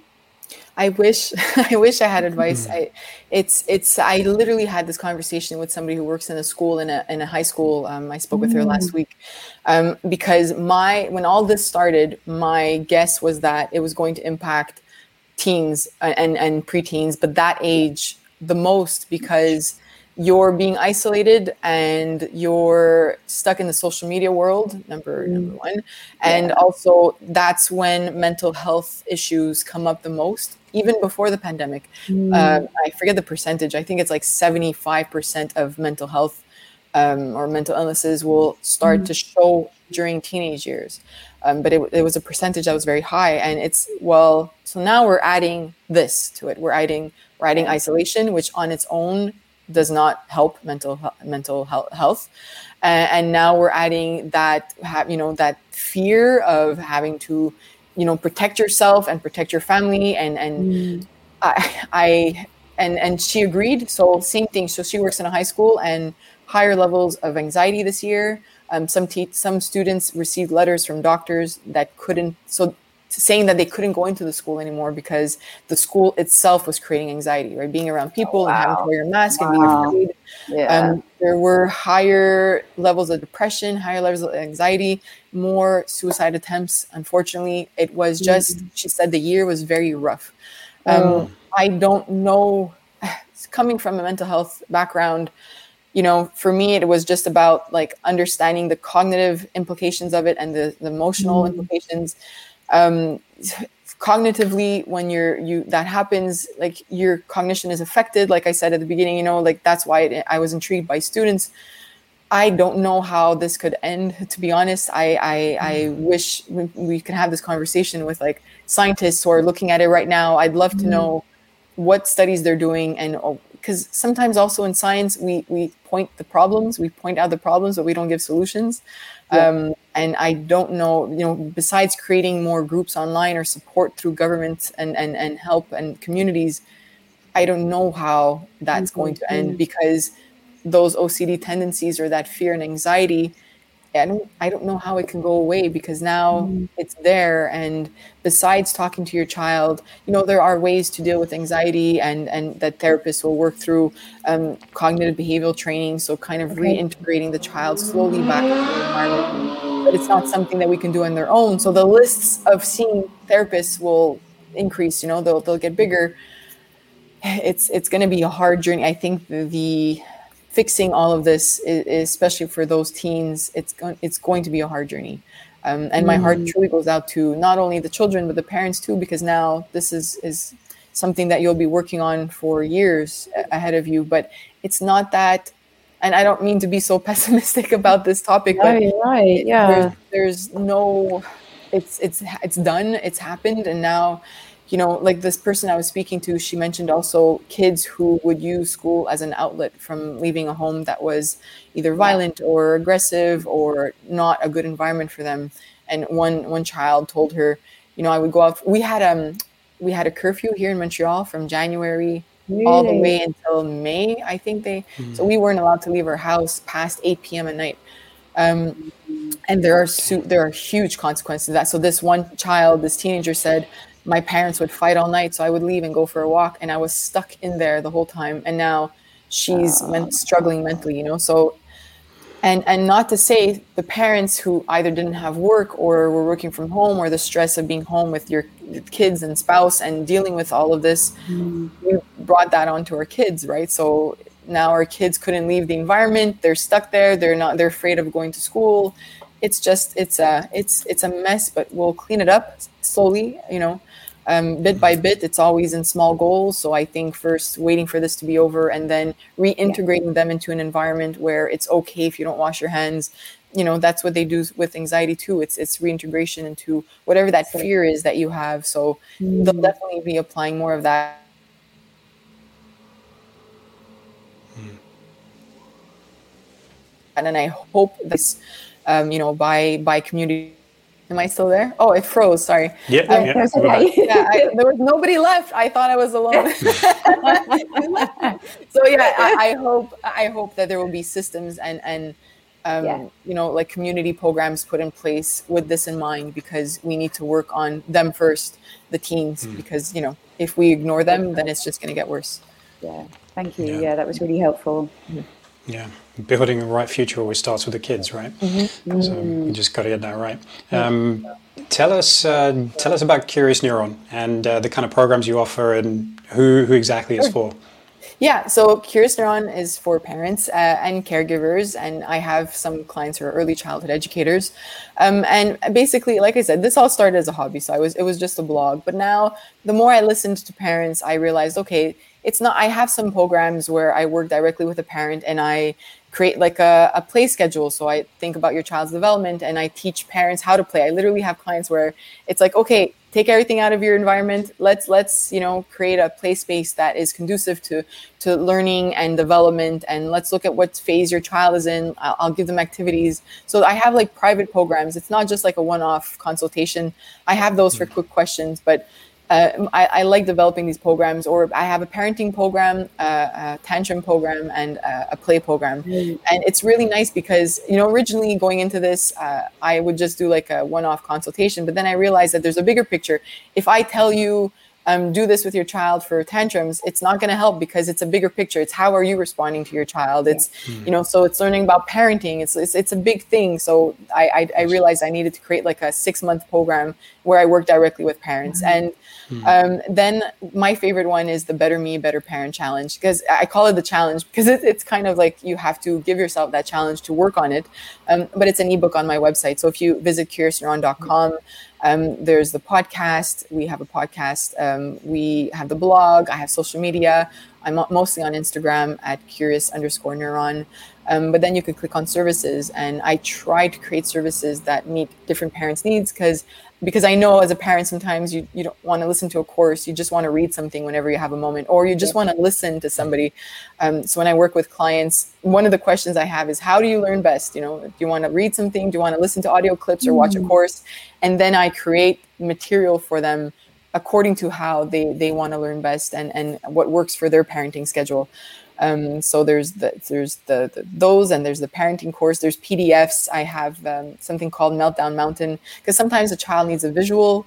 Um, so it's like a mountain that the child could say like, okay, I, I my, I'm not feeling myself. I'm feeling that I'm getting a bit sad or angry. Where am I on the mountain? Now let me apply the tools.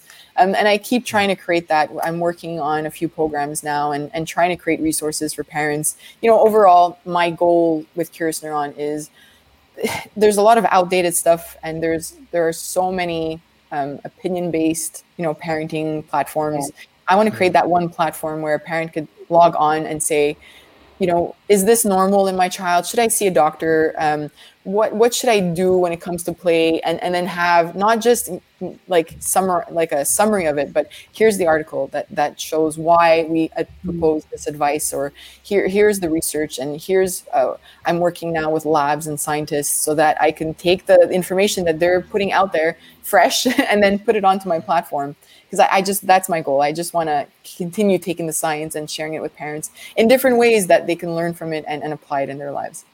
So yeah, great. 100%.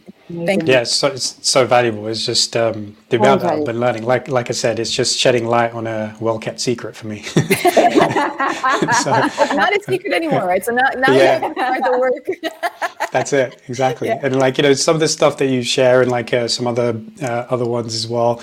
Um, mm. I just look at it, I go, yeah, maybe my friends don't know about this. I should probably send that over to them, you know? Actually, yeah, because like, yeah, because like one of my friends was just really like worried about what to do with her daughter's development, especially approaching two years of age at the time. And, um, and just like you know curious like you know do i get him to play like this or to play like that? And it was just like okay well here's some resources actually. Go go check it out. And i think uh, i think you'll you'll learn you'll learn from that. Um, so yeah it's, it's it's super helpful especially because um, i don't know maybe you can you can shed light on this but one of the things i get is what I, one of the things at least i understand is the probably the one of the emotions that you probably feel the most is doubtful as a parent right yeah.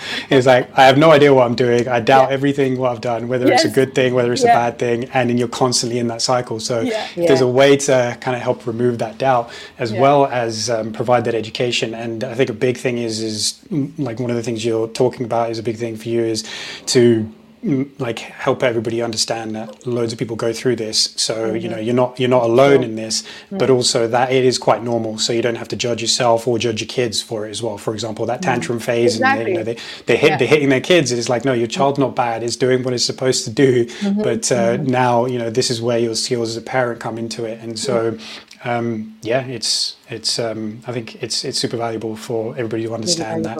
Um, yeah, that is just you're not in it alone. It's very normal for you to feel like the way that you're feeling, and um, but it's all part and parcel of exactly. like you know this this journey of, of raising, like we said, exactly. tiny humans. Yes, yeah. exactly. And, and, I love that the word curiosity came up, and uh, maybe to, to finish off the the mm. reason why I called it Curious Neuron um, is because we're born curious. We're curious about everything mm. around us, yeah. and I was trying to create a name for a company that, or my blog at that point, that that merged learning and and development. And I kept thinking mm. like, what? And then I realized like our brain is naturally curious, and you know, my own way of of living life is curiosity and and then when you're curious and you're learning you're building those neuronal connections you're, you're building those new connections so that's why i decided to call it curious neuron and, and right. I, I, still I'm, I'm happy i did it I, st- I still stand by that you know like yeah. it's right like you said it's that curiosity and, and we need to be mm-hmm. curious as parents curious mm-hmm. about ourselves and our children and and when we let that lead the way and compassion we'll be fine mm-hmm. we'll make mistakes we'll, we'll, make big mistakes and maybe mm-hmm. one day my kids will see a therapist and talk about me and, and i'm okay with that you know like it's part of parenting but you know and even as as as the founder of curious neuron i'm saying that because i will do my best but if i'm mm-hmm. hard on myself the entire way it won't be a fun journey i just need to do my best and be confident in that yes. That's Thanks a beautiful place to leave it. Yeah, thank awesome. you very much. Thanks thank so much you. for joining us. We really appreciate me. you you uh, crossing time zones and joining I us. I love it. Um, I, want to chat with you every, I, want to chat with you every weekend. this is kind of yeah, exactly. Yeah, we'll do that. Yay! we helped you out. It's, yeah. uh, great. It's, it worked both yeah. ways. So that's fantastic. Look, so ladies and gentlemen, everybody listening, just uh, tell us what you think of the episode. We hope you really enjoyed it. Um, get in touch with us on Instagram at Evolve Achieve Thrive um, or reply to our mail shot that we send out to everybody who's on our mailing list for the podcast and tell us what you thought of the episode. And um, you can find Cindy on curiousneuron.com, um, curious underscore neuron on uh, uh, Instagram, and uh, we'll put all the uh, uh, put all the resources on the, in the show notes as well. But thanks for tuning in. Tell us what you think of it. If you really enjoy the episode, please just chime in and on uh, Apple Podcasts and leave us a rating and review. We'd uh, we'd love to know what you think there as well. So thank you very much, and we'll see you next time. Thank you.